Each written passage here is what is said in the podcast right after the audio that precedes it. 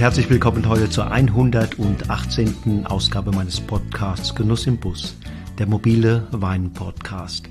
Mein Name ist Wolfgang Staud und wie immer lade ich dich ein, mich auf meinen Reisen in die Welt des Weines zu begleiten und dabei zu sein, wenn ich mich mit interessanten Typen der Wein- und Winzerszene treffe. So wie schon für die vergangene Episode habe ich mir auch diesmal wieder ein Investorenweingut vorgeknöpft.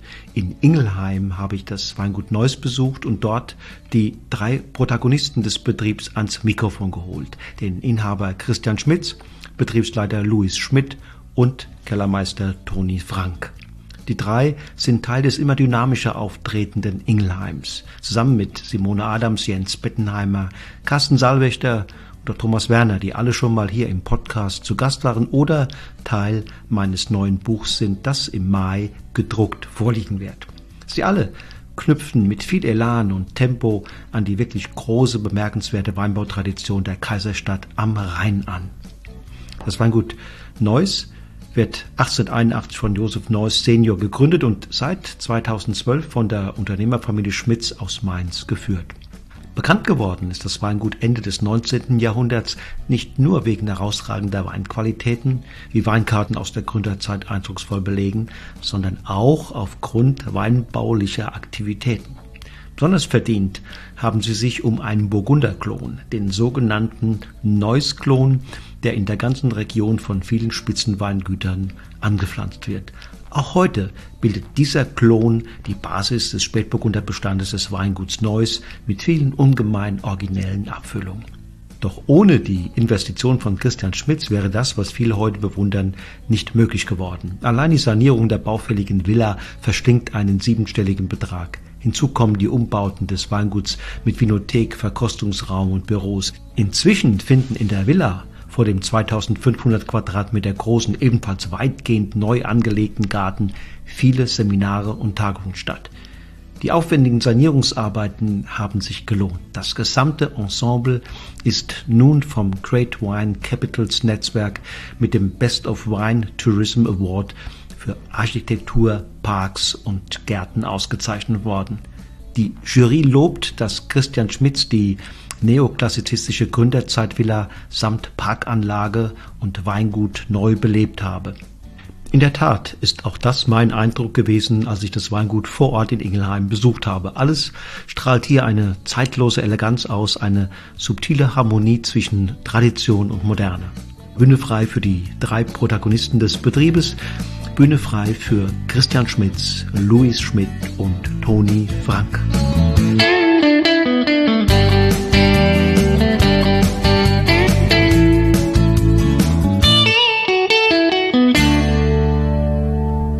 So, wir sitzen jetzt hier im Weingut Neuss in historischen Gebäuden und mir gegenüber sitzt der Toni, Grüß der dich.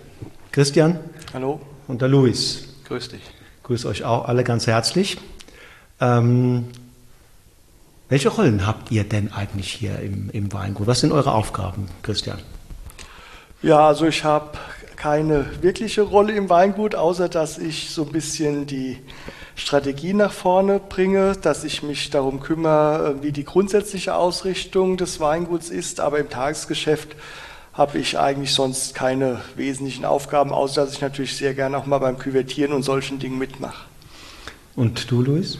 Ich bin ja hauptsächlich für den Vertrieb und die Betreuung unserer Kunden zuständig. Okay, und ist das schon alles? Oder? Oh, es sind natürlich hier im administrativen Bereich äh, einige Dinge, die anfallen. Äh, natürlich klassisch im Tagesgeschäft eben auch buchhalterische Themen, aber auch kreative Dinge. Und äh, genau, so ergibt Mhm. sich dann Mhm. ein breites Feld. Und Toni, du? Ähm, ich, mir obliegt Keller- und Außenbetrieb, die gesamte technische Leitung ähm, zusammen mit der Mitarbeiterführung Mhm. in diesem Bereich. Und würdest du sagen, seid ihr ein eingespieltes Team oder spielt da jeder sein eigenes Spiel? Nee, absolut. Dafür ist auch der Betrieb klein genug, ähm, dass sich die Bereiche auch größ oder in vielen Teilen überlappen, sodass jeder jedem ein bisschen mit unter die Arme greift, gerade in Stoßzeiten, dass wir da immer gemeinsam an einem Strang ziehen. Und da ist der große Vorteil, dass wir alle dieselbe Denke haben. Okay. Ähm, jeder hat sicherlich besondere Stärken, die er hier einbringt. Luis, sag mal, äh, was sind die Stärken vom Toni? Tonis Stärken sind sicherlich seine, mm, so seine äh, Organisiertheit, seine ähm, ja, sehr systematische äh, Arbeit, aber auch seine wahrscheinlich seine Liebe fürs Detail, wenn es dann um die äh, Fragen im, im Weinberg und im Keller dann geht. Ja. Toni, was sind Christians, Christians Stärken? Ähm, das ist jetzt eine fiese Frage, wenn man seinen eigenen Chef beurteilen muss. Ähm, sehr gute Mitarbeiterführung. nee, ne, äh, tatsächlich eine, eine, hohe Kompetenz, was ähm, diesen Bereich angeht. Das äh, genießen wir alle sehr. Wir haben sehr viele Freiheiten, große Freizüge, die belohnt werden, die natürlich auch, ähm, wenn das aus dem Ruder läuft, auch mal, dass man wieder eingefangen wird. Ähm, aber wie der Herr Schmitz schon gesagt hat, haben wir gar nicht so viele Reibungspunkte gemeinsame Zeit im Betrieb im Prinzip, so dass wir hier ähm, sozusagen uns den Arbeitsplatz größtenteils selbst abstecken. Und ähm, ich schätze den Herrn Schmidt sehr als meinen Vorgesetzten und auch als Menschen und es macht Spaß, zusammen zu arbeiten. Mhm. Also die, die Freiräume, die er lässt, die kommen dir entgegen. Ja, die war ich schon die letzten 10, 12 Jahre in meinem Berufsleben sehr gewohnt. Ich bin jetzt seit drei Jahren hier und mhm. ähm, wird auch nicht mehr anders arbeiten wollen als mhm. genau so. Christian, und wie ist das mit dem Luis? Ja, also vieles davon ist offensichtlich, dass er eine sehr offene Art hat in der Kommunikation mit dem Kunden. Das kommt sehr gut an. Er kann sich in die Kunden sehr gut reinversetzen. Er spricht die Kunden sehr persönlich und mit, mit dem Gefühl für den Kunden an und dadurch liegen absolut seine größten Stärken, glaube ich, in dem Kundenkontakt, im Vertrieb ähm, im Netzwerken. Ähm, das ist dann für ihn ein Riesenvorteil, dass er sofort eine gute Ebene mit dem Kunden hat und da eine Beziehung aufbauen kann und verbindlich mit dem Kunden kommunizieren mhm. kann. Als Karnevalist hat er ja auch einen guten Background. Ne? Ja, das haben wir aber leider noch nicht so richtig äh, kennengelernt hier im Weingut. Jetzt geht es ja wieder bald auf den Rosenmontag zu. Äh, da hoffen wir immer mal, dass wir so ein paar Schnipsel abkriegen, aber ähm, das kennen wir bisher nur aus der Presse und noch nicht live.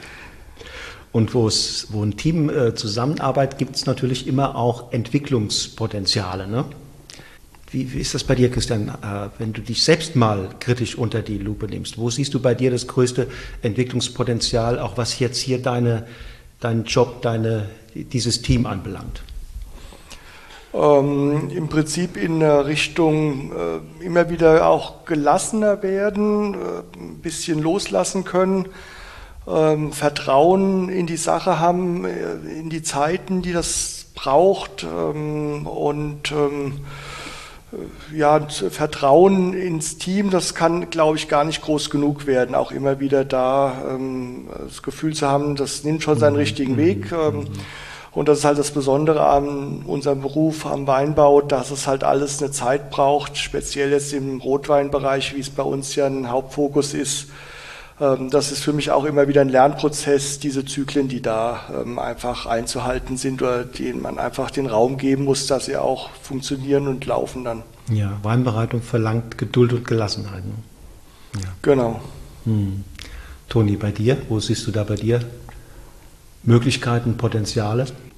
Weinmachen ist ja ein stetiger Prozess. Also das große Potenzial ist einfach, dass man zum einen natürlich Weintrends erkennt, die wir gar nicht so sehr verfolgen, aber sich natürlich permanent weiter schult. Man merkt ja selber, wie ähm, ich mache das jetzt seit genau 20 Jahren und in dem ganzen Zeitraum entwickelt sich der persönliche Geschmack ja permanent weiter und dass man sich da nicht versperrt, dass man kein griesgrämiger alter Mann irgendwann wird, der irgendwie einem uralten Geschmack hinterherhängt, sondern dass man sich permanent weiterentwickelt und für sich persönlich immer wieder auch neue Benchmarks setzt, an denen man sich orientiert, dass man immer neue Ziele hat, auch wenn man ein gewisses Niveau erreicht hat, sich da nicht ausruht. Immer weiter, geht immer noch mal ein bisschen obendrauf. Mhm, kann ich gut nachvollziehen. Ja. ja. Luis. Ja, bei mir ist sicherlich meine Strukturiertheit, die äh, könnte durchaus sicherlich noch, äh, die ist äh, Optimierungs- fähig. Ähm, ich bin halt, wie der Herr Schmidt schon sagt, jemand, der es liebt, mit Leuten zu arbeiten. Ähm, das war natürlich die letzten Jahre auch in der anhaltenden Pandemiesituation auch für mich keine einfache Situation, weil ich es geliebt habe, unterwegs zu sein, ähm, den Leuten vor Ort irgendwie von Wein zu erzählen, von unserer Idee zu erzählen. Aber wenn es dann wirklich darum geht, äh, ja, routinierte Abläufe zu finden, äh, da tue ich mich dann doch meistens schwer, weil ich mich gern ablenken lasse. Und äh, wenn ich über Wein reden kann, dann lasse ich schnell andere Sachen eben liegen. Ja. Verstehe ich, ja. Also für dich kommt das Ende der Pandemie wie gerufen. Ja, könnte man besser nicht sagen, ja. Ähm, wie, war denn, wie waren denn die Wege, die Wege vorher, bevor ihr hier losgelegt habt? Äh, Christian, du kommst oder du bist ja quasi der Repräsentant der, der Investorenfamilie. Hier äh, fange ich mit dir an, weil du hast das ganze Jahr im Grunde genommen verbrochen. Wie war das Leben vorher? Das war wesentlich hektischer. Ich war ja in der Logistik, Kontraktlogistik tätig und ähm, das sind halt ganz andere Abläufe, Prozesse, Null Fehler, Politik, ähm, alles muss gleich, am besten noch schneller werden. Und insofern war das äh, auch der Gedanke, warum ich es überhaupt gemacht habe, dieses Thema entschleunigen und einen Prozess von A bis Z ähm, zu begleiten, was ja für viele eigentlich so ein bisschen der Traum ist, was wir uns hier jetzt verwirklichen konnten, ähm, was aber, wie wir eben schon gesagt haben, uns auch auf eine harte Geduldsprobe immer wieder stellt. Und ähm, das sind so die zwei Seiten. Wenn man von dem einen aufs andere schaut, ähm, hat ja durchaus immer das andere so ein bisschen auch was Schönes, aber ähm, das war meine große Entwicklung von, von internationalem Logistikgeschäft hier auf regionales, lokales Weinmachen. Das war die Spedition Kaiser in, in Mainz? Genau, GL Kaiser in Mainz, Spediteur seit 1787. Firmiert die immer noch unter diesem Namen? Nein, nicht mehr. Ähm, das ist jetzt komplett in Kühne und Nagel übergegangen mhm. und es gibt jetzt nur noch GL Kaiser Familienunternehmen. Mhm. Da ist unsere Grundstücksentwicklungsfirma drunter, weil wir den Namen GL Kaiser auf keinen Fall sterben lassen wollten, mhm. wo wir jetzt schon in achter Generation die Nachfahren von Georg Ludwig Kaiser sind. Mhm. Und in dieser Zeit gab es natürlich jede Menge Learnings. Ähm, was war es wert, hier sozusagen implementiert zu werden? Ähm, ja, dieses äh, Runterkommen, dass, dass man einfach sieht, dass äh, sich ein Produkt äh, wie der Wein nicht durch äh, Optimierung beschleunigen lässt. Das braucht einfach seine Zeit. Mhm. Und ich hatte da aber keine große Angst davor, weil ich in meinem Leben eigentlich zwei, drei neue Berufe innerhalb der Logistik auch immer wieder neu gelernt habe. Und ähm, insofern ist das schon so eine Lebenserfahrung von mir, dass man äh, einem neuen Beruf, einer neuen Passion auch Zeit und Raum geben muss. Das entwickelt sich dann mhm. und ähm, so ein Thema Weinmachen ist natürlich auch unheimlich komplex. Ich könnte heute nach zehn Jahren immer noch keinen Wein machen, aber ich gebe der Sache einfach die Zeit, ähm, immer jeden Tag was Neues dazu zu lernen. Ja. Aber die Liebe zum Wein muss ja da gewesen sein, oder? Die war da. Ich hatte mich sogar auch schon, ähm, nachdem ich in der Logistik ausgeschieden bin, im Wein fortgebildet. Und ähm, dann kam eins zum anderen. Ähm, das war also wirklich eine glückliche Fügung, dass das Weingut Neuss ähm, zum Verkauf stand. Und da hat irgendwie das alles so zusammengepasst, dass wir dann gesagt haben, das machen wir jetzt. Luis, dein Leben vorher? Ja, es äh begann, mein Arbeitsleben beginnt quasi im Weingut Neuss. Ich kam relativ frisch dann aus dem Studium der internationalen Weinwirtschaft in Geisenheim hierher, äh, habe einen kurzen äh, Auslandsaufenthalt noch gehabt und äh, haben dann in Weingütern gearbeitet und ähm, ja, es war dann aber relativ schnell dann klar, dass eben nach der Ausbildung bzw. nach dem Studium, ähm, ich hatte vorher eine kaufmännische Ausbildung gemacht bei einem Großhandelsbereich, äh, einer von den führendsten oder einer der führendsten Weinhändler hier in Deutschland und äh, kannte natürlich dadurch das, das Geschäft auch so ein bisschen. Ähm, das habe ich dann in Geisheim ein Stück weit vertieft, auch internationaler natürlich nochmal die Zusammenhänge ein bisschen zu verstehen und ähm, ja, aber am Ende beginnt hier mit dem Weingut Neues meine erste Station in meinem Berufsleben tatsächlich. Okay. Aber wenn man genau hinhört, dann hört man, dass der Louis äh, kein Rai Hesse ist. Ne? sondern da hört man was, ja, das ist irgendwie rheinländisch, ne? in dem weiteren Sinne, oder?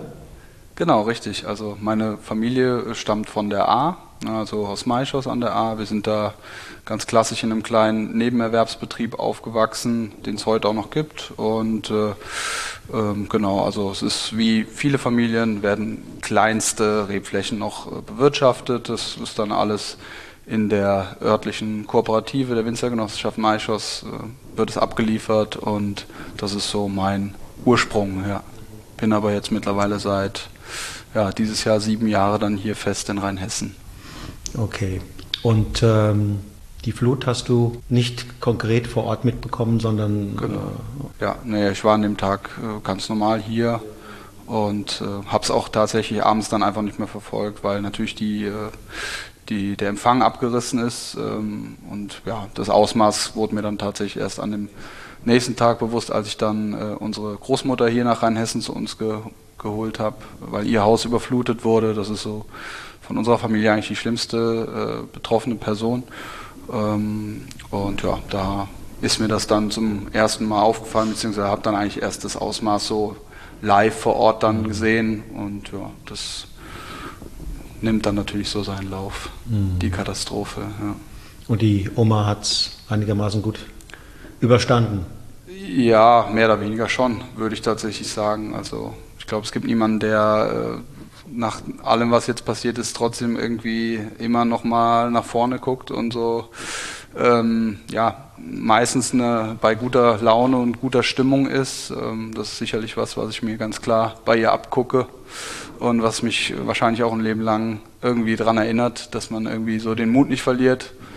Ja, das hm. macht sie für die Verhältnisse, glaube ich, ganz gut, ja. Cool. Und du warst vorher bei einem anderen äh, Betrieb. Ne? Du, für dich ist das nicht die erste Stelle. Genau, also ich habe ähm, klassisch Winzer gelernt, Quereinstieg, kein Weingut daheim. Die familiäre Vorbelastung ist nur, dass wir aus einer sehr genussorientierten Familie stammen, wo Welche Kochen. Region? Hier in die Ecke oder? Nee, äh, ich habe die vorher in Oberfranken gewohnt. Ich bin aber aus neuen Bundesländern. Wir sind ähm, Mitte der 90er Jahre nach Oberfranken gezogen und meine Eltern trinken sehr gerne Wein, kochen sehr viel. Wir sind schon immer sehr gerne essen gegangen. Und das war so der, der Startschuss, der Grundstein für den Berufszweig. Für mich kam nur in Frage, entweder Koch zu werden oder Winzer. Ich habe es mit Winzer probiert und bin dann direkt dabei hängen geblieben. Ähm, habe dann auch die Technikausbildung in Franken gemacht und bin aber seitdem hier am Rhein. Also im Anschluss an die Technikerschule seit 2007 bin ich jetzt am Rhein unterwegs, erst ähm, im Rheingau, dann Mittelrhein und jetzt Rheinhessen seit ähm, elf Jahren in Ingelheim. Okay, und hier bist du seit? Seit drei Jahren. Seit drei Jahren. Ja. Und auch die Frage, die ich Christian gestellt habe, ähm, was ist aus diesem Ding, die du vorher gemacht hast, sag mal, ein wesentliches Learning, wo du sagst, das ist hier auch für mich ganz wichtig, dass ich das hier mit einbringen kann?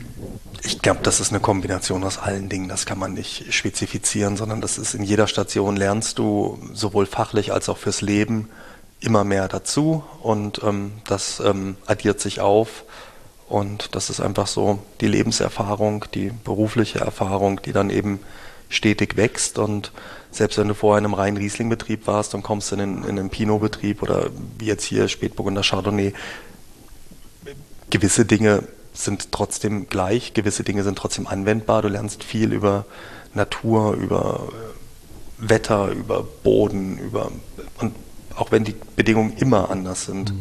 irgendwas nimmst du mit und mhm. bringst es positiv ein. Mhm. Äh, ist ein Beruf, den man, den man nicht auslernt. Ne? Nie, mhm. nie. Und dafür ist er fast zu kurz, um überhaupt genügend drin zu lernen. Ja. Ja. Nun managt ihr drei, mehr durch, ich sag mal, ihr drei, ein, ein Weingut mit einer beachtlichen äh, Historie. Ähm, und das ihr drei noch nicht super lang, ich sag mal ein Jahrzehnt oder äh, so ja. die Richtung, wenn man sieht, wann es hier angefangen hat. Äh, zunächst ja noch mit anderen Akteuren also im Grunde genommen auf, der, auf die lange Geschichte gezogen, 1881 ging es, glaube ich, los, genau. Äh, ist das ja nur nicht viel mehr als ein Wimpernschlag. Äh, wie hast du denn als derjenige, der hier losgelegt hat, das Weingut übernommen? In welchem Zustand war es, äh, als es losging? Ja, ich glaube, der wesentliche Unterschied war, dass es ähm, nur noch traditionell war und dass aber die Innovation gefehlt hat. Ähm, es war eine Erbengemeinschaft, wo nur einer von den drei Brüdern noch ähm, hier äh, tätig war und die anderen hatten ganz andere Berufe, auch an ganz anderen Orten über Deutschland verteilt. Und aufgrund dieser Tatsache war der Wunsch hier zu investieren ähm, äh, nicht so groß bei der gesamten Erbengemeinschaft und es gab auch keinen Nachfolger. Und insofern konnte man so ein bisschen sehen, dass äh, zwar noch viel Tradition da war, aber äh, wie gesagt, so ein bisschen der Umschwung in ein neues Zeitalter ähm, verpasst wurde.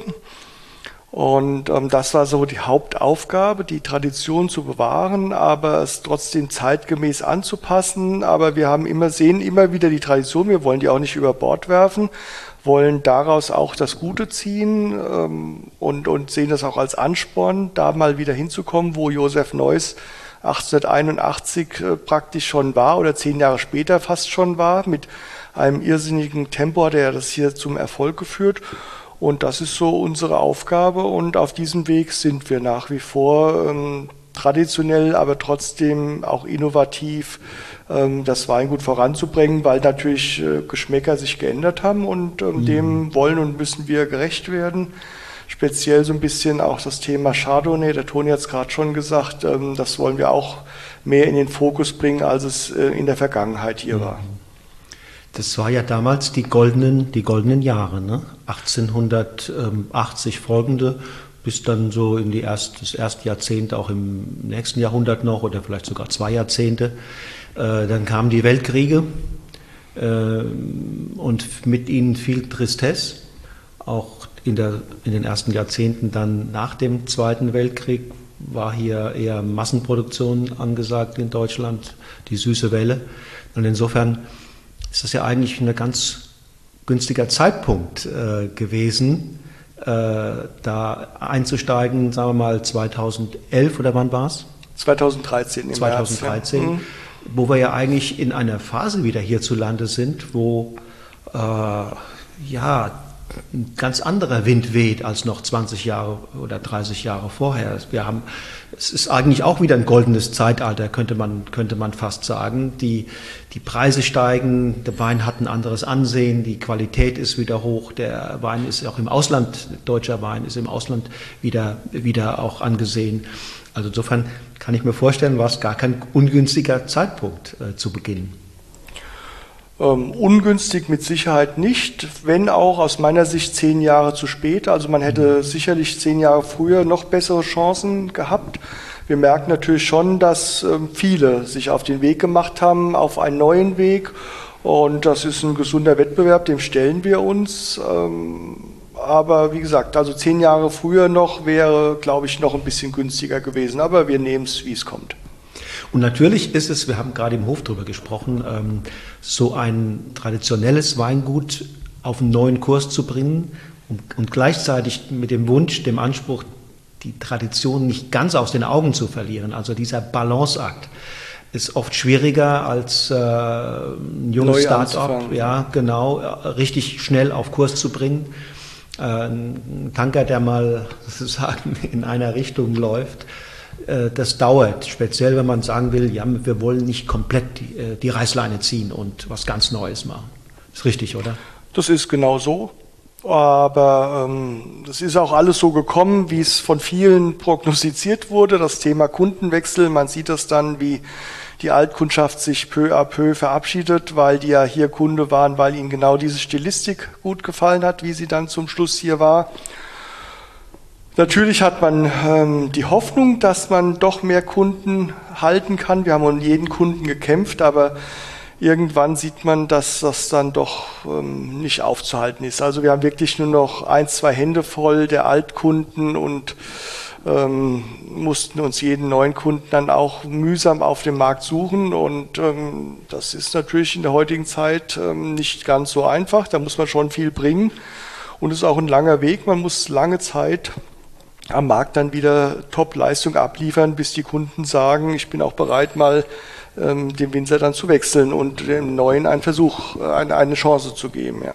Wie wolltest du denn dieses Weingut positionieren? Du bist ja sicherlich mit einer Idee hereingekommen. Dann mit welchen Werten und Grundüberzeugungen warst du da äh, unterwegs? Auch wenn es fast jeder sagt, aber der Grundwert war mit Sicherheit das Thema Qualität, die, die Grundüberlegung. Ähm, das war uns klar, dass, dass ähm, die Qualität ähm, stimmen muss, dass wir nur dann eine Chance bekommen. Ähm, und dann gab es natürlich auch die Überlegung, ähm, einfach wieder dahin zu kommen, wo Josef Neuss, ähm, als er 1900 schon auf der Weltausstellung präsentiert hat, und einer der äh, wirklich Top-Betriebe in Deutschland und Europa war. Das ist die große Aufgabe, wo wir wieder hinwollen, mit, mit den klassischen Rebsorten auch. Ja. Mhm. Spielte da, sagen wir mal, auch die, die Art der Weinbergspflege, war das auch ein Thema, wie das gehen soll? Absolut. Da war sehr, sehr viel zu machen. Es war ein rein konventioneller Betrieb. Und das war eigentlich vom ersten Tag an klar, dass wir uns nur eine ganz kurze Übergangszeit geben dürfen, wo wir auch konventionell weiterarbeiten, um erstmal die Dinge am Laufen zu halten. Aber dann ähm, der Umbruch zur Öko, auf dem Weg sind wir ja jetzt auch, ähm, eingeleitet werden musste, äh, was ja in Ingelheim bekanntermaßen Thema Seitenhang und und und nicht so einfach ist. Aber auf dem Weg sind wir und haben da auch gute Erfolge trotz einem Jahr 2021 bekanntermaßen äh, sehr schwierig und ähm, macht uns aber allen Spaß und wir wollen diesen Weg gehen und nicht dogmatisch, aber mit dem bewussten Umgang mit unseren Weinbergen, unserem Ackerland und der Natur. Ja. Mhm. Also darauf, daraus höre ich, es gibt ähm, sozusagen da auch einen Wechsel und Wandel jetzt in Richtung ökologischem, äh, ökologischer Bewirtschaftung. Das ist bald abgeschlossen oder wo steht ihr da jetzt? Luis. Genau, wir befinden uns eigentlich inmitten dieses Zertifizierungsprozesses und ähm, unser erster zertifizierter Jahrgang wird der Jahrgang 2023 sein. Also ab dann tragen unsere Flaschen quasi das EU-Ökosiegel für ökologische Landwirtschaft und ja. Toni, du musst das managen? Mhm. Wie, wie, wie läuft das? Äh, wie muss ich mir das vorstellen? Eine Umstellung? Ja. Ähm, die beginnt erstmal im Kopf. Also wenn du dazu, glaube ich, nicht bereit bist, dann wird es eine Qual, weil es gibt schon das eine oder andere, was man mehr machen muss, um dann hinten raus vielleicht auch sogar bereit zu sein, ein bisschen weniger zu ernten, dafür aber auch wieder das Mehr an Qualität. Ich denke, auf der Suche nach Weinqualität stolpert letztendlich jeder über den ökologischen äh, Landbau, Weinbau, was auch immer. Ähm, und vielleicht sogar dann darüber hinaus auch noch mehr Richtung die Meta-Ansätze, mhm. sage ich jetzt einfach mal. Mhm. Ähm, ja, das beginnt so, dass man sich einen Zertifizierungspartner sucht, also jemand, der einen kontrolliert. Das ist natürlich wieder typisch deutsch oder europäisch, ähm, dass man dann ganz, ganz, ganz viel Papierkram hat, dass man ständigen Kontrollen unterliegt, ähm, dass dann Stichtage festgelegt werden, dann und dann muss das und das passiert sein. Ähm, aktuell wird bei uns nur der Weinberg geprüft, weil eben das geerntete Produkt nach wie vor nicht ökologisch ist. Deswegen muss es auch noch nicht geprüft werden. Das heißt, die nächsten drei Jahre oder jetzt die kommenden zwei Jahre, der Umstellungsprozess sind drei Jahre, ähm, werden die Weinberge permanent geprüft. Und ähm, wir haben sozusagen jetzt eine sehr eingeschränkte Mittelliste zur Verfügung auf Mittel, die wir in der, ähm, in der Bewirtschaftung zurückgreifen dürfen. Sei es jetzt die Pflanzenschutzmittel, sei es spezielle Düngemittel, ähm, ja, darüber hinaus nutzt man dann eben eher andere Maßnahmen, die man mit den Händen oder mit Maschinen ausführt, um eben weniger spritzen zu müssen, um die Pflanzengesundheit besser aufrechtzuerhalten, anderes Bodenmanagement, anderes Laubbandmanagement etc. pp. Ähm, genau. War denn nicht jetzt der 21er Jahrgang für euch ganz, ganz äh, schwierig? Genau, Horror. Also wir haben, ich glaube, 16 Mal gespritzt wenn man aus dem konventionellen Bereich kommt, kommt man vielleicht mit acht, neun Spritzungen aus. Letztes Jahr vielleicht auch nicht unbedingt. Also wir haben uns letztes Jahr schon im Bobbes auf dem Traktor platt gesessen mhm. durch die aber, Spritzerei. Aber nicht ganz zurückgeschreckt. Nee, überhaupt nicht. Es gab ja Leute, die haben abgebrochen, ähm, wenn wirklich der, der, der ähm, Ertrag in Gefahr war. Das haben wir aber zu keinem Zeitpunkt so gesehen. Wir haben unsere Hausaufgaben gemacht Ähm, wir sind zwei Leute für den Außenbetrieb. Ähm, wir konnten uns sehr, sehr, sehr gut dort reinteilen und haben, wir hatten manchmal einen Spritzabstand von nur drei Tagen. Das ist natürlich, jetzt tut das auch ein bisschen weh in Richtung Ökologie, in Richtung ja. Boden, was genau Überfahrten, der verbrannte Diesel, auch die verbrannten Nerven bei einem selbst. Ähm, aber es hat sich am Ende gelohnt. Wir haben durchgehalten. Wir haben ein schweres Jahr gewählt. Das ist halt dann so und sind dran geblieben und hoffen dieses Jahr auf etwas weniger Niederschlag im Sommer. Und ja, am Ende ging es ja alles gut. Wir haben einen der schönsten Jahrgänge geerntet. Jemals. Also wir betrachten die 21er Sachen im Fass aktuell mit, mhm. mit Freude und Wonne. Ja, aber man sieht an dieser, genau an dieser Geschichte auch, dass der Weinbau äh, ein Business ist, wo man nicht kurzfristig denken kann, äh, sondern wo man wirklich in langen Zyklen denken muss. Das muss man in vielen anderen Sparten sicherlich auch, wenn man unternehmerisch unterwegs ist, aber äh, im Weinbau ganz besonders. Ähm, wie siehst du das, Luis? Ähm, wenn du da von, von ja, der Verkaufsseite drauf guckst, ähm, fühlt dich das auch mit, mit Freude, dass dieser Prozess jetzt in Gang gekommen ist? Ja, absolut. Ah, also das ist für mich sicherlich nochmal ganz, ganz spannend, weil es äh, viele Türen äh, auch öffnet, muss man einfach sagen. Viele Türen, die vielleicht auch in den letzten Jahren durch äh, eben diese diesen Wandel auch äh, so ein bisschen ähm, auch zugefallen sind. Ne? Es gibt mittlerweile Märkte, wo du äh, ohne Ökozertifizierung gar nicht mehr reinkommst und ich glaube, das sind aber auch ähm, ja, ganz spannende, ganz spannende Möglichkeiten, die sich für uns da auch wieder ergeben und ähm, das ist für uns sicherlich eine schöne, schöne Sache und wir freuen uns darauf, auch mit den Produkten dann entsprechend äh, die Platzierung und die, die, die Positionierung dann in dem Bereich vorzunehmen. Ja. Mhm. Es, hat eine, es hat eine ethische Komponente, dieses Thema, aber es hat auch eine, eine ästhetische Komponente, die du vor allen Dingen wahrscheinlich auch merkst in der Kommunikation mit deinen, mit deinen Kunden. Ähm, das ist einfach äh, sozusagen die Kommunikation, die Darstellung, die Präsentation dessen, was ihr ausmacht, da nochmal noch mal ein Stück weit auch gewinnt. Ganz klar. Ne? Also das ist, äh, wie du sagst, natürlich einerseits das ethische Thema, aber ähm, was am Ende auch immer wieder den Bogen eben zu einem ästhetischen schließt, weil wir eben mit, mit natürlich äh, immer wieder tollen Bildern auch kommunizieren können, die sich einfach aus der Natur der Sache ergeben.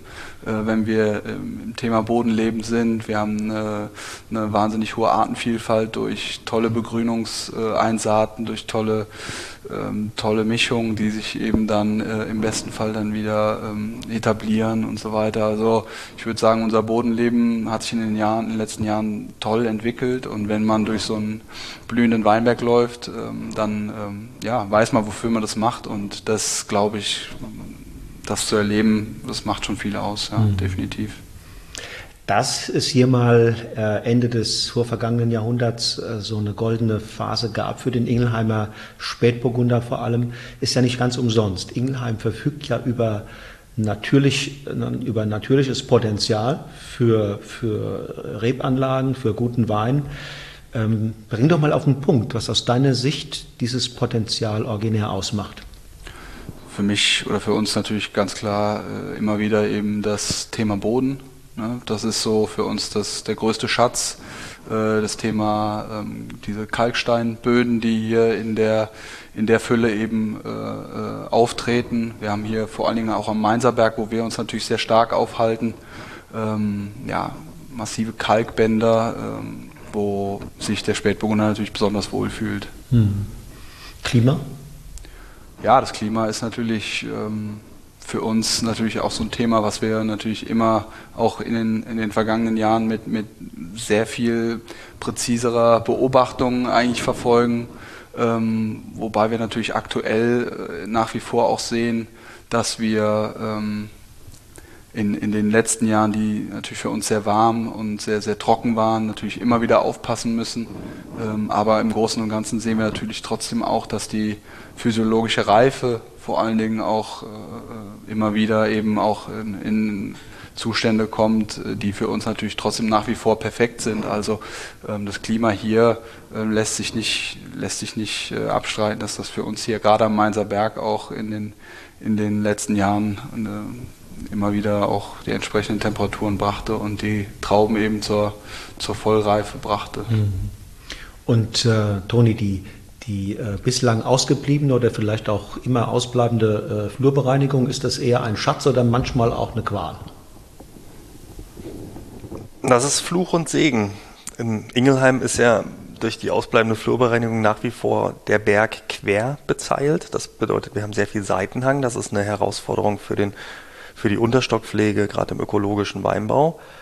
Ähm, andersrum ist es natürlich ein ganz großer Segen, dass wir deshalb sehr alten Rebbestand haben, auf den wir sonst sicherlich nicht zurückgreifen könnten. Und ähm, das Rheinhessen-Phänomen oder Deutsch-Phänomen ist ja, dass die Weinberge ständig mit den Traktoren um 10, 20 Zentimeter breiter werden, teilweise nach ja, kürzester Nutzungsdauer rausgehackt werden, weil Pachtverträge auslaufen, weiß der Kuckuck warum. Ähm, wir haben Gott sei Dank Weinberge, die weit über 40 Jahre alt sind, leider nichts mehr, was 100 Jahre alt ist, natürlich auch nichts Wurzelechtes mehr, ähm, aber trotz alledem würde hier Flur bereinigt werden, würden wir wahrscheinlich einen wertvollen Schatz verlieren, der dann unwiederbringlich weg ist. Ist auch für die Flora und Fauna insgesamt natürlich ein Schatz. Das auch. Ähm, und Flurbereinigung, ich, also ich persönlich habe in meinem ganzen Leben noch nie irgendwo an der Flurbereinigung teilgenommen. Ich kann mir auch vorstellen, dass das auch zu Reibereien unter Kollegen führt. Das bleibt dadurch natürlich auch aus. Ähm, ich denke, das ist ganz gut so, wie es ist hier in Ingelheim. Ähm, oft geht es ja auch mit auf einem kurzen Dienstweg, dass man mal diese Realteilungen zum Teil rückgängig machen kann, dass man kleinsten Flickenteppich zurücktauscht und dadurch auch wieder sinnvolle Bewirtschaftungs mhm. Bewirtschaftungseinheiten erhält. Mhm. Ähm, ja. Wie schätzt ihr denn insgesamt die Lage heute so in Ingelheim ein? Weil gemessen am historischen Potenzial musste man schon als Beobachter den Eindruck haben, dass es ein verschlafenes Nest mal eine ganze Zeit lang war, wo in anderen rheinhessischen Regionen, im Bonnegau oder dann auch in der rheinhessischen Schweiz mal vorne von der Rheinfront gar nicht zu reden, doch äh, schon sehr viel früher äh, eine gewisse Dynamik in Gang gekommen ist. Ingelheim blieb da ein bisschen außen vor, ähm, drängte sich nicht unbedingt auf, dass man dass man hierher musste, ne? wenn man Wein interessiert war. Wie sieht das aus eurer Sicht jetzt heute aus? Ja, also es hat sich mit Sicherheit verändert. Gerade wenn wir jetzt über den Berg schauen, äh, könntest du ja auch eben noch mit Appenheim genannt haben, zum Beispiel bei denen, die da so ein bisschen auf dem Weg sind oder schon sich früher auf den Weg gemacht haben. Da gucken wir natürlich auch so ein bisschen hin hat auch sicherlich ein bisschen dazu beigetragen, dass wir hier neu angefangen haben. Da haben schon viele geguckt erstmal und sich dann vielleicht auch ein bisschen aus ihrer Komfortzone raus bewegt, ähm, weil jedem klar war, ähm, dass wir einiges tun werden, natürlich, um hier auch äh, Schritte voranzugehen. Und insofern können wir heute feststellen, nach zehn Jahren, die wir jetzt hier am Markt sind, dass ähm, Ingelheim sicherlich auf dem Weg ist, mehr Aufmerksamkeit bekommen hat durch einige Kollegen, die mir da einfallen, die wirklich auch ähm, deutschlandweit mittlerweile einen guten Ruf schon sich erarbeitet haben. War allerdings vor zehn Jahren, wo es für uns hier losging, noch nicht so. Da waren es eher nur Lippenbekenntnisse von allen, dass man sich auf einen neuen Weg machen wird. Aber es gab jetzt einige Betriebsübergaben, äh, die da auch zu beigetragen haben. Insofern ist jetzt Ingelheim durchaus auch ähm, wieder mehr in den Fokus ähm, in Deutschland gekommen. Ja. Absolut. Seht ihr auch so, ne? Doch, absolut, klar. Ich meine, wir haben halt eine gigantischeRebfläche zur Verfügung. Ingelheim hat weit über 600 Hektar. Das ist größer als die A, ne? Genau, ist größer als die A. Wir haben sogar ein bisschen mehr Frühburgunder als die A.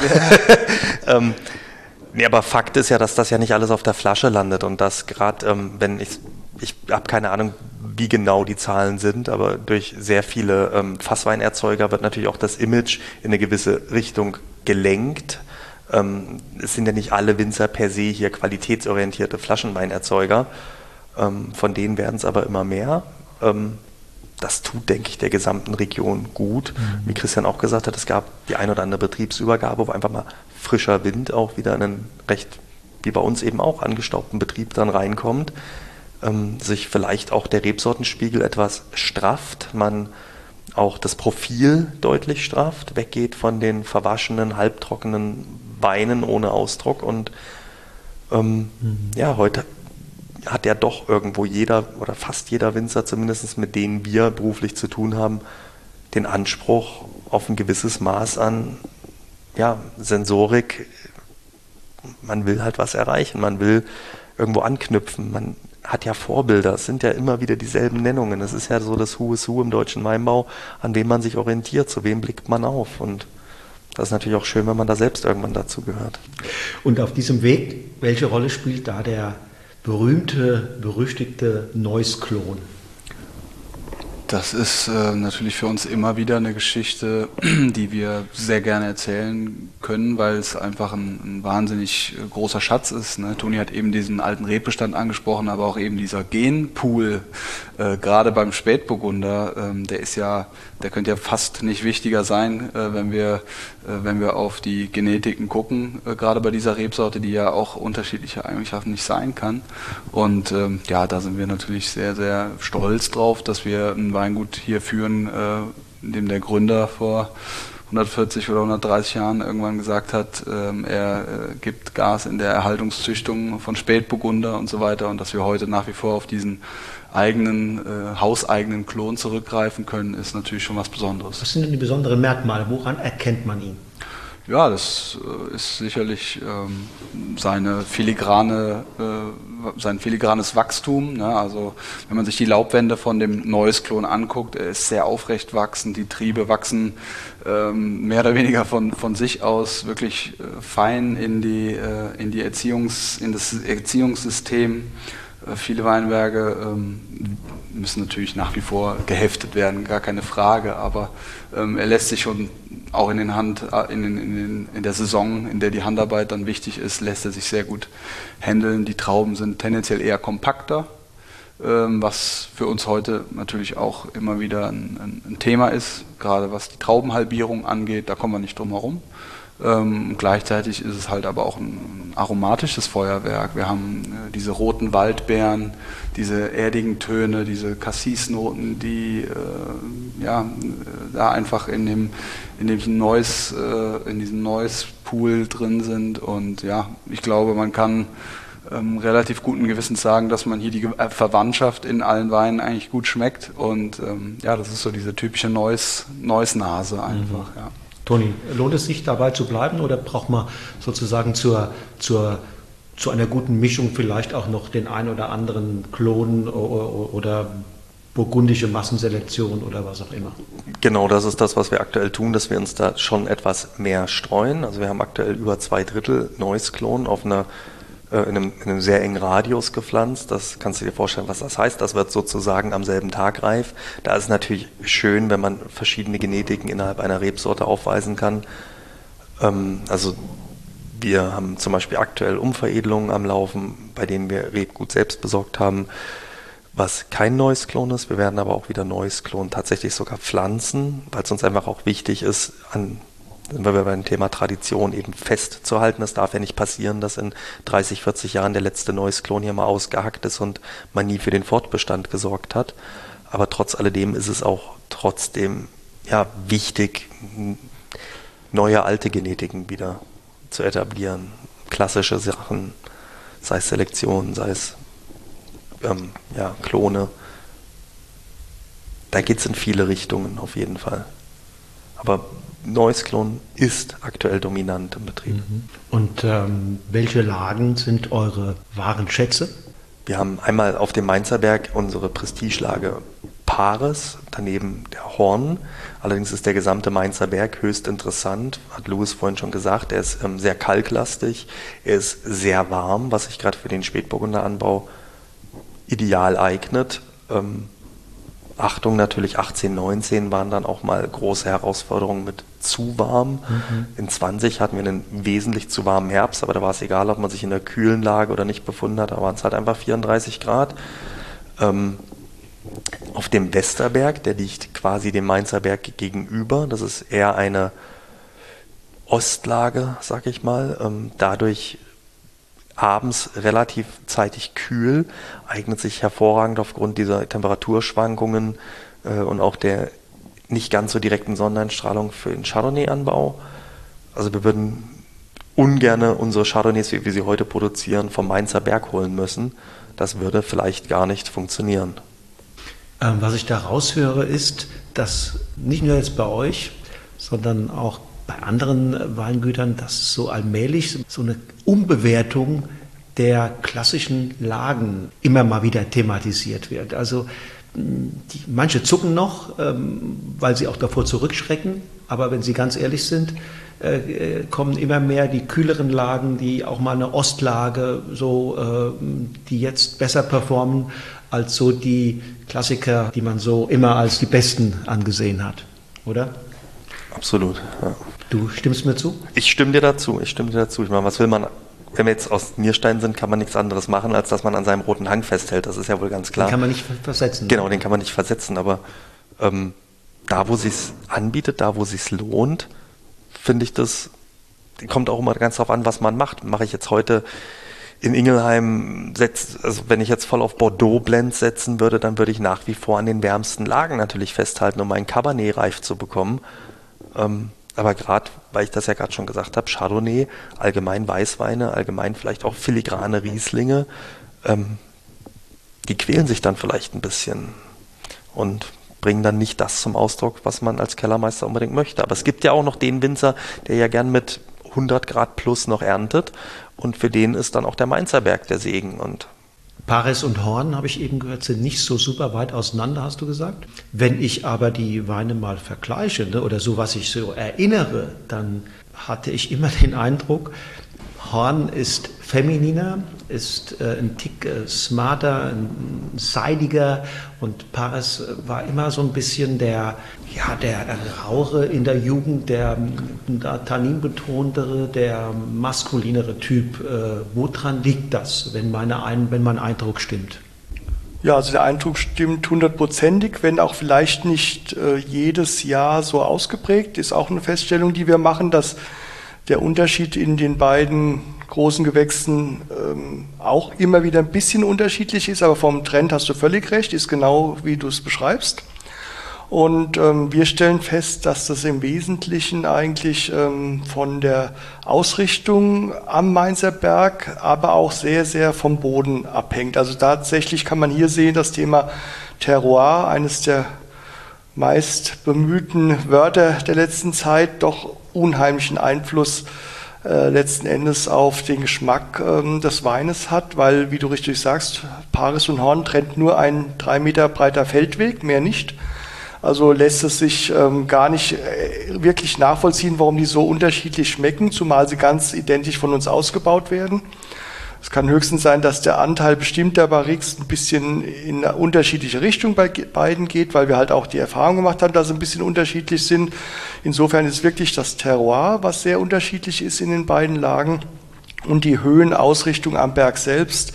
Ähm, Horn geht ein bisschen höher und ist dadurch etwas äh, kühler in der Ausrichtung. Das gibt dann auch nochmal so einen Einfluss, aber man sieht halt auch sehr schön daran, dass ähm, man das so gar nicht so genau vordenken und vorplanen kann, dass man, welchen Geschmack erziele ich jetzt genau durch Ausrichtung, äh, Boden, Zusammensetzung und ähm, ähm, die Höhe am Berg. Also es ist immer wieder spannend. Äh, wechselt sich auch ein bisschen ab, aber grundsätzlich ist es ähm, doch ein immenser Unterschied im Geschmack nachher des Weins. Mhm.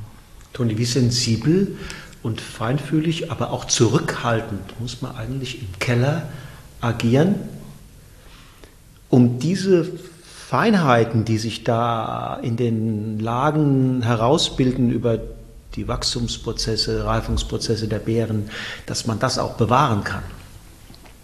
Enorm. Ähm, ich greife eigentlich, also natürlich, jeder Kellermeister hinterlässt ja schon eine massive Handschrift in dem, was er tut.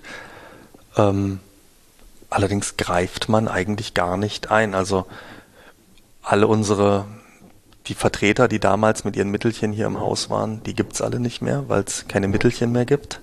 Wir brauchen Schwefel. Äh, Punkt. Das war's.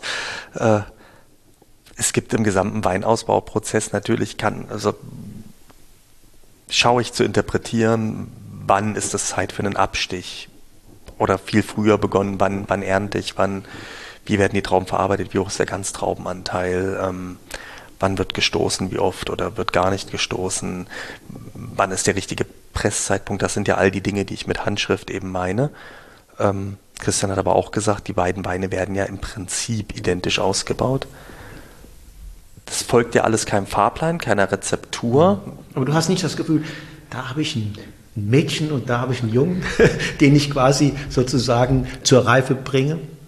Nee, nee, habe ich nicht. Also allerhöchstens unbewusst. Ähm, aber ich würde sagen nein, sondern das sind wirklich, das sind auch ganz häufig sind es ja Ad-Hoc-Entscheidungen.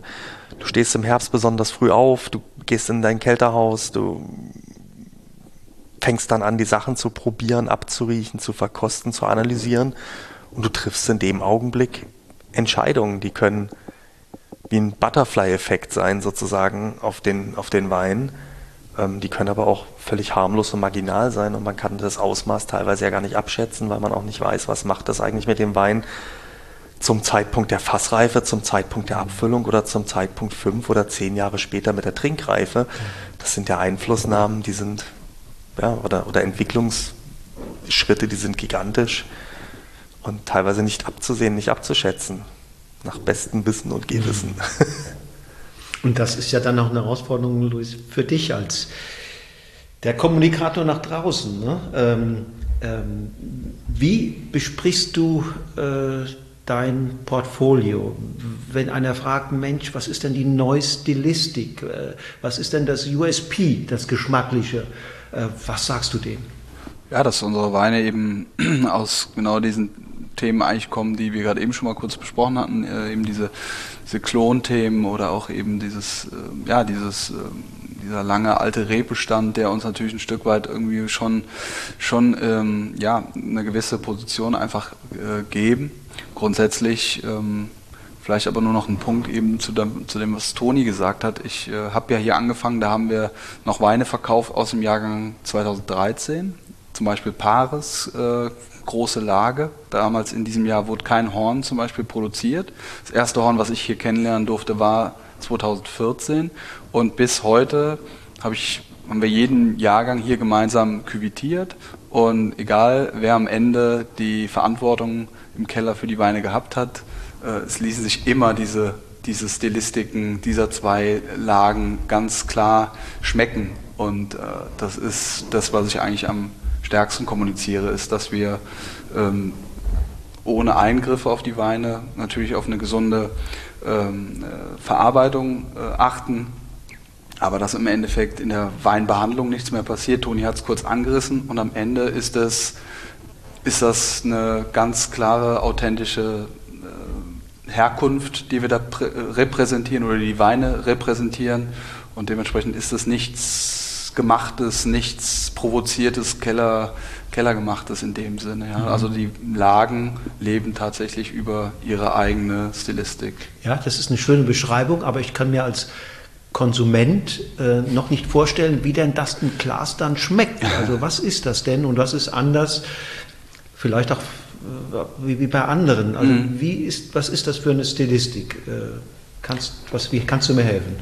Ähm, also die letzten Jahre waren wir uns dadurch, dass wir natürlich sehr reduktiv arbeiten, ähm, auch natürlich immer so ein bisschen von dieser Reduktivität geprägt, was den Wein aber auch eine wahnsinnige Spannung, eine Würze gegeben hat, eine, eine Verruchtheit, äh, einfach auch eine besondere Note. Und das ist natürlich das, was wir immer wieder gerne auch äh, mit auf den Weg geben. Die Weine brauchen natürlich Zeit, sie brauchen extrem viel Luft auch. Sie, ähm, wie gesagt, sie sind ja unter Ausschluss eigentlich ja, oder möglichem Ausschluss von Oxidation äh, verarbeitet und produziert und dementsprechend brauchen die Weine eigentlich Zeit, um, um ihre eigene Entwicklung zu machen.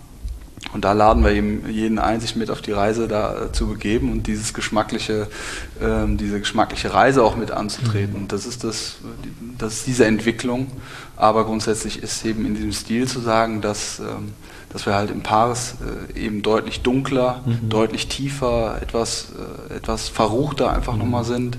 Man merkt auch die Kraft, man merkt die Wärme, man merkt auch eben die, ich sag mal, breiten Schultern, wenn man das jetzt äh, so ein bisschen ähm, ja, äh, visuell irgendwie machen will. Und im Horn sehen wir trotzdem immer eine Feinheit, eine Filigranität. Mhm. Und ich habe mir irgendwann abgewöhnt, immer äh, so ein bisschen diesen, diesen Geschlechtervergleich zu bringen, aber im Großen und Ganzen äh, ist es trotzdem tatsächlich so, dass diese zwei Arten die Weine ganz klar voneinander unterscheiden. Es ist ein Bild, was hilft. Ne? Absolut. Ähm, ähm, also, was ich raushöre, es sind keine Everybody's Darlings. Ähm, das, was du beschrieben hast, zumindest hört sich nicht so an, also nichts, nichts so im Zentrum des geschmacklichen Mainstreams, Absolut. sondern Charaktertypen, die man so zunächst mal äh, mit einer gewissen Bereitschaft äh, entdecken muss. Ne? Absolut. So. Und das ist ja dann auch, das ist durchaus auch spannend. Ähm, aber ich habe vorhin gesehen, hast du mir Holzfässer gezeigt. Unendlich viele. Wir sind durch äh, lange Kellergänge gelaufen. Ähm, ist denn die Reifung in diesen Fässern, äh, Toni, nicht auch ein Stück weit oxidativ? Weil er spricht von äh, genau. Reduktivität. Klar ist die oxidativ, deswegen muss eben vorher das Milieu ähm, derart gut gestaltet sein. Also die, die Beine müssen im Prinzip einen stabilen pH-Wert haben, um jetzt mal so aus der Technik eben zu nennen. Also sprich eine, eine gute Säure besitzen, ein gutes Rückgrat besitzen. Die brauchen von Haus aus sozusagen eine ausreichende Hefetrübung, also ein schönes Hefedepot, was ja eine gewisse Reduktion mit sich bringt. Und natürlich könntest du die, den Ausbau nicht unendlich lang in einem kleinen Holzfass betreiben. Dafür ist einfach die Daumenstärke nicht ausreichend, die Oberfläche gesehen aufs Volumen viel zu groß. Das geht 16, 18, 20 Monate gut. Das geht aber auch unter Umständen länger gut. Wir haben ähm, jetzt noch Weine aus 2019, haben wir noch drei kleine Fässchen liegen, nach wie vor ohne Schwefel, die sich allein nur über ihre über die Hefe und über die positive Reduktion, eine edle Reduktion. Wir reden jetzt nicht von irgendwas stinkigen, böcksrigen, nicht antörendem irgendwas, sondern wirklich was Feines, ähm, was den Wein auch schützt in seinem Milieu. Und dann natürlich kommt irgendwann als Ausbauschritt eben auch die Schwefelgabe hinzu. Die schützt dann auch noch den Wein vor Oxidation. Aber alles in allem setze ich viel mehr wieder auch auf das Stückfass. Das bedeutet 1200 Liter ähm, mit einer wesentlich höheren Daubenstärke. Das heißt, da ist die Oxygenierung durch das Holz geringer und die Oberfläche gesehen aufs Volumen viel geringer. Und ähm, da merken wir, dass wir im gesamten Bereitungsprozess bis kurz vor der Füllung, bis vor der Stabilisierung sozusagen des Weins, ähm, überhaupt kein Schwefel mehr benötigen da spielt uns dann das große Holz voll in die Karten. Natürlich, wenn ich jetzt diesen Geschmackseintrag aus dem Eichenholzfass, aus dem kleinen suche, dann muss es eben auch mal ein Barrique sein. Mhm. Also Spätburgunder, die, die als Jungweine sozusagen noch nicht ihren ganzen Charme versprühen. Ja, exakt. Genau. Wir wollen ja auch die Entwicklung im Wein, deshalb wird jetzt runter wieder bis zum Spätburgunder Gutswein, unser Muschelkalk, wieder gekorkt und nicht mehr geschraubt, was wir auch eine lange Zeit im neuen Trend so mitgemacht haben, weil wir es auch gut und praktisch fanden. Aber mittlerweile sind wir wieder so, dass wir sagen, wir, wir wollen diese permanente Veränderung auch nicht unterbinden, indem wir dann mit Silikon, sprich Schraubverschluss abschließen, sondern Korken, um dem Wein diese Entwicklung zu geben, weil wir auch genau wissen und die Sicherheit haben, unsere Weine halten das aus und es ist eine gute Veränderung, die sie mitmachen, eine geschützte. Und insofern ist das wieder der für uns geeignetere Verschluss für unser Produkt. Und, und Luis, eine logische Folge wäre ja auch aufgrund der, dieser eher langsamen Entwicklung eurer Spätburgunder, und eure Lagerpotenziale, dass man tatsächlich auch sagt, wir, wir, wir lassen sie einfach noch ein bisschen länger liegen, ne, bevor wir sie rausgeben. Ja, ganz klar. Also äh, wir haben es äh, kurz schon angerissen. Ähm, Flaschenreife, äh, Lagerung allgemein, äh, Veredelung, das ist in aller Munde. Das ist sicherlich einer der Themen unserer Zeit. Ähm, und ähm, das ist natürlich gerade für uns im Rotweinbereich ein ganz, ganz essentieller Faktor. Ne, das Thema Zeit auf der Flasche vor allen Dingen auch. Ähm, das wird uns, denke ich, in Zukunft noch, noch mal stärker auch tangieren. Wir haben ja einige Motorenbetriebe in Rheinhessen, die sicherlich auch im Weißweinbereich schon sehr stark auf das äh, Thema Flaschenreife gehen. Und für uns als Spätburgunder ist das natürlich äh, was Schönes, was wir eben so gerne äh, mitspielen wollen und können. Ne? Ja. Beim Chardonnay machen wir es ja aktuell zum Beispiel so, dass wir die Chardonnay-Füllung sind genau. aus unserem Zyklus endlich ausgebrochen, ähm, überlagern die Chardonnays ohne Schwefel, wenn möglich, über den Herbst hinaus und füllen die wirklich erst nach 16 Monaten Vollhefelager, 14 Monate, 16 Monate, ähm, und geben denen dann auch nochmal Flaschenreife mit. Das heißt, die Weine sind über anderthalb Jahre alt, bevor sie das erste Mal überhaupt in den Verkauf kommen. Das ist für uns eine, eine neue Entwicklung, eine positive Entwicklung. Das war eine Durststrecke. Wir haben dahingehend auch ein paar Kunden verloren, weil wir über ein Jahr keinen Chardonnay hatten zum Verkaufen. Aber irgendwann musst du das halt mal anstoßen. Wenn du es nicht machst, kommst du nie dorthin. Mhm. Egal, wo wir äh, uns äh, hier in unserem Gespräch bewegen, wir kommen immer wieder auf die Bedeutung des Faktors Zeit. Ne? Ja. Also du hast vorhin gesagt, Luis, äh, äh Rotwein oder Spätburgunder Weingut, äh, aber nicht ausschließlich, oder? Genau, also das Weingut Neues hat natürlich eine, eine lange Spätburgunder-Historie. Ähm, natürlich wurden aber auch immer Weißweine ausgebaut. Das äh, sieht man auch, wenn man die alten Lagerbücher mal so durchgeht. Ingelheim hat ja durchaus auch spannende äh, Weißweine in der Vergangenheit erzeugt, gerade aus den auch heute noch klassifizierten Weinbergslagen. Aber was für uns halt in den letzten Jahren ähm, immer spannender geworden ist und gerade halt auch mit dem Thema Kalk äh, und so weiter eben perfekt harmoniert, ist halt eben das Thema Chardonnay oder Burgundersorten Weiß im Allgemeinen. Deswegen ähm, ja, ist für uns mittlerweile so der Burgunder-Fokus eigentlich tatsächlich äh, ausgerufen. Ja. Silvaner gibt es auch noch? Nee, wir haben gerodet. Wir haben im Anbau verloren den Silvaner. Wir haben im Anbau fast verloren den Riesling. Das bleibt uns eine Parzelle, die für einen Sekt ausbaut, also kein Stillwein mehr auf der Karte. Wir haben die eine oder andere Randrebsorte Rot, die taucht aber auch nicht mehr auf. Das landet mittlerweile in einem sehr schönen Rotwein Cuvée. Unser letzter Dornfelder wird, ist angemeldet zur Umveredelung. Unser Cabernet ist angemeldet zur Umveredelung. Das sind dann unsere ersten Umveredelungserfahrungen. Wenn die klappen, werden wir auch auf den St. Laurent zurückgreifen, der in einer perfekten Lage für Chardonnay steht. Ähm, mit einem schönen Rebalter, mit einem, einem, sehr hohen Stockanteil noch. Grün veredeln. Ja, genau. Mhm. Also Standortveredelung im Prinzip.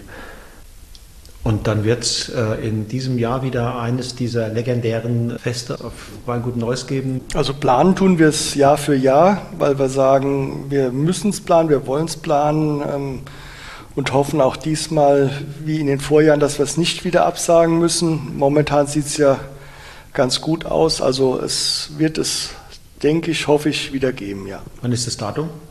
Immer zu Christi Himmelfahrt. Das Datum habe ich jetzt gar nicht im Kopf, aber man kann sich viel leichter darüber merken, dass wir immer Christi Himmelfahrt starten. Donnerstag, Freitag, Samstag ist dann unser Hoffest mit Spaziergang im Garten. Ja, das kann man sich merken. Zukunft, Luis, ihr seid auf einem guten Weg. Ähm, aber wie ich dich einschätze, hast du bereits Pläne, äh, geht dir alles Mögliche durch den Kopf, neue Ideen? Wo geht's hin? Ja, wir haben gerade vor ein paar Tagen hier zusammen im Team gesessen und haben äh, vieles überdacht, was wir in diesem, aber auch in den nächsten Jahren noch, noch konkreter ausgestalten wollen und haben uns immer wieder auch so ein bisschen auf unseren Gastronomiefokus zurückbesinnt. Wir sehen unsere Weine als perfekte Speisebegleiter, ähm, die am Tisch wunderbar funktionieren äh, mit den entsprechenden Gerichten und ähm, ja, ähm, wir haben es zu Beginn erwähnt, dass, äh, dass äh, wir uns hoffentlich in, einem, in, einem, in der Lage äh, befinden, in der vielleicht die Pandemie uns allen so wieder ein bisschen mehr Freiheiten gibt. Und so freuen wir uns halt eben auch ganz klar wieder mehr unterwegs zu sein in der Gastronomie, ähm, eben auch hier vor Ort unser Ambiente ähm, ein Stück gezielt und schön in Szene zu setzen, eben auch immer mit einem guten Glas Wein und was ordentliches auf dem Teller. Und ähm, ja, aber auch ähm, international gesehen sehen wir, das ähm, Interesse ist sehr groß vor allen Dingen eben an deutschen Spätburgunder. Chardonnay ähm, ist ähm, ja wirklich ein, ein, ein, großes Interesse da. Wir freuen uns über viele spannende neue Kontakte aus allen möglichen Zielmärkten und ähm, auch da ist für uns natürlich ganz klar der Fokus auch auf die Gastronomie und wir freuen uns, dass sich da in den letzten Jahren tolle Partnerschaften entwickelt haben und ähm, ja, wir freuen uns einfach darauf, dass die Hausmessen losgehen, dass wir einfach wieder äh, Kontakt zu den Leuten bekommen, dass wir das eins zu eins äh, äh, erklären können, was uns da in, in, in, unserem Kopf eigentlich so vorgeht und ähm, was wir da weinmäßig eigentlich so umsetzen wollen. Genau. Christian, hast du Lieblingswein von denen, die die Jungs hier machen? Mm, eigentlich nicht. Also lange Zeit war es eigentlich so unser Spätburgunder Alte Reben. Aber mittlerweile sind unsere zwei Chardonnays, die wir jetzt machen, so gut, ähm, dass ich da eine echte Konkurrenz äh, sehe. Natürlich auch die großen Gewächse, aber die sind ja kein Wein, die man jetzt so äh, jeden Tag trinkt. Den trinken wir selbst ein, zwei, dreimal im Jahr vielleicht nur. Und insofern würde ich also mittlerweile die Chardonnays fast auf Platz eins setzen, weil die riesen Spaß machen in ihrer Mineralität was einen immensen Trinkfluss zur Folge hat und was einfach auch im Glas sich toll entwickelt, ähm, wenn der Wein ein bisschen wärmer wird, wenn er mal einen Tag halb voll im Kühlschrank gestanden hat, ganz, ganz viele Facetten. Und das macht es ja für uns als, ich sage jetzt mal Anführungsstriche, Profi-Weintrinker so interessant, wenn ein Produkt facettenreich ist. Nur das kann uns ja so hinterm Ofen hervorlocken wenn man immer wieder was Neues drin entdecken kann und auch das rechtfertigt dann auch nur ein bestimmtes Preisniveau aus meiner Sicht. Toni, wenn jemand sagt, ich will drei Weine von dem Weingut Neuss kennenlernen, die richtig gut, aber auch repräsentativ sind, auf, durchaus auf verschiedenen Preisebenen, welche wären das? Von unten nach oben würde ich sagen, ich würde einmal aus der Villa Neuss Linie würde ich mir wahrscheinlich den Blanc de Noir rauspicken, weil es so unser ernsthafter und trotzdem extrem trinkiger, gut gemachter, grundsolider und nicht so Everybody's Darling geprägter Einstiegswein zum, zum Abendbrot ist. Dann würde ich wahrscheinlich, boah, schwer zu sagen, ich glaube, ich würde den Spätburgunder Muschelkalk nehmen, weil er mich total abholt. Ähm, das ist handwerklich ganz, ganz, ganz große Kunst schwanke jetzt natürlich zwischen Chardonnay-Muschelkalk und Spätburgunder Muschelkalk, weil ich beides super gerne trinke. Und wenn man sich dann was ganz, ganz, ganz, ganz Gutes tun würde, würde ich tatsächlich trotzdem die Flasche Paris empfehlen, auch wenn die ganz kurz mal wehtut beim Bezahlen. Ähm, aber beim Aufmachen verzeiht das alles, versprochen. Magst du lieber als Horn? Ja, ja, definitiv. Ähm, ich glaube auch, dass das so der, der Wein ist, der der hat für mich immer die Nase vorn. Das wird auch ein Wein sein, der in, seiner Entwicklung länger hält. Mhm. Ähm, beim Paris ist ja auch für mich persönlich die Besonderheit, wir besitzen im Paris fast fünfmal so viel Rebfläche wie im Horn. Das okay. heißt, da ist noch viel mehr Cuvée-Arbeit ja, dahinter, ja. auch wenn das finale Cuvée vielleicht dieselbe Größe hat, also quantitativ wie das Horn, steckt da so viel mhm. mehr Arbeit drin, so viel mehr Ausschuss nach unten. Mhm. Ähm, ich würde ich würde würd mich einschließen und Paris trinken. Bei diesen beiden Rebsorten, Chardonnay und äh, Spätburgunder, das riecht ja eigentlich förmlich danach, dass man, da auch äh, großartigen Sekt draus macht. Ist das ein Thema? Absolut. Ähm, und wir begrenzen es auch in diese Richtung. Ähm, das Thema Sekt, ähm, der einzige Ausreißer ist noch der Riesling-Sekt. Den machen wir einfach weil wir halt noch eine kleine Riesling-Parzelle haben und das nicht als Stillwein ausbauen wollen. Und ansonsten ähm, im Sekt ähm, Top Blanc, äh, auch Blanc de Noir Sekt ähm, sind wirklich Sekte, mit denen wir auch gut am Markt ankommen und das wollen wir auch in jedem Fall beibehalten, auch mit diesem Aspekt, den wir schon genannt haben. Ähm, ältere Jahrgänge, dass man also wirklich ähm, auch mal aussetzt und dann ähm, Sekte bringen kann, die auch mal wirklich zwei, drei Jahre Flaschenlage hatten, ähm, weil es einfach ein bekömmlicherer Sekt ist und auch so ein Sekt, der nicht wie so ein ganz frischer Winzer-Riesling-Sekt ähm, einfach nur so ein bisschen aus Säure und Kohlensäure besteht, sondern halt ganz viele schöne Geschmacksaromen auch bietet. Und äh, wenn ich jetzt sagen würde, ich hätte Lust mal einen Wein von euch zu probieren, was schenkt ihr mir ein? Ich würde immer äh, als Visitenkarte des Hauses natürlich erstmal den Spätburgunder Muschelkalk einschenken. Den habe ich natürlich schon griffbereit. Nein, das ist für uns natürlich so ein, ein Stück weit einfach unser, unser stilistischer äh, Hauswein. Visitenkarte habe ich gesagt, ähm, genau. Also Muschelkalk beschreibt unsere Bodenformation hier ganz schön. Äh, dieser Kalkstein, eben dieses Muschelfossil, was wir hier äh, haben. Und ähm, ja, das ist, glaube ich, eine, eine schöne, konzentrierte ähm, Geschichte, eben diese roten Früchte, trotzdem nicht zu schwer. Es hat eine gewisse Leichtigkeit, eine, eine Trinkfreude. Ähm, das macht einfach äh, zum Essen unheimlich Spaß, aber auch dann solo nachher im Glas in der Entwicklung Christian hat es gerade eben angerissen, ne? die Weine machen mit Luft einfach dann noch mehr Spaß, wenn sie sich entwickeln. Und das ist ein Wein, mit dem man experimentieren kann mhm. und dem man viel, äh, ja, den man beobachten kann, mit dem man einfach viel, viel Freude hat. Und deswegen würde ich grundsätzlich jedem empfehlen, da mal mhm. reinzuschmecken. Definitiv. Und der ist ja auch erschwinglich, ne?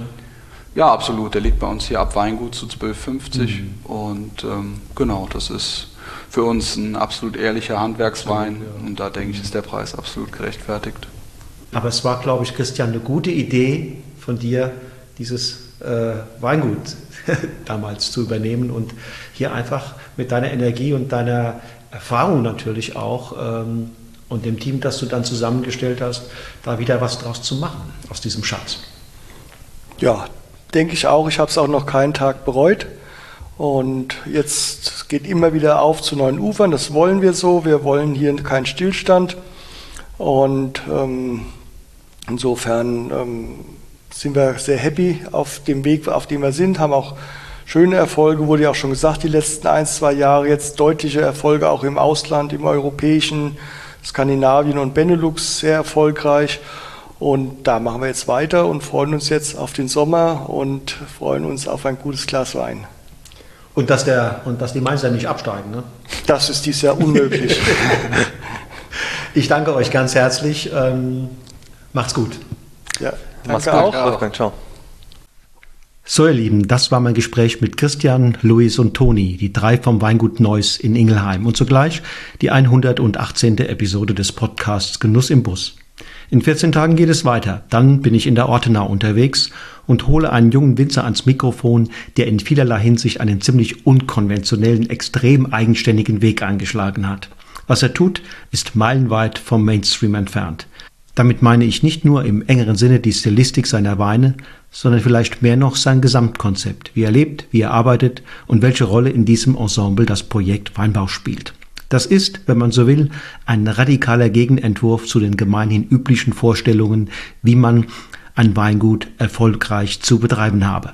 Eine wirklich wundervolle Geschichte ist das.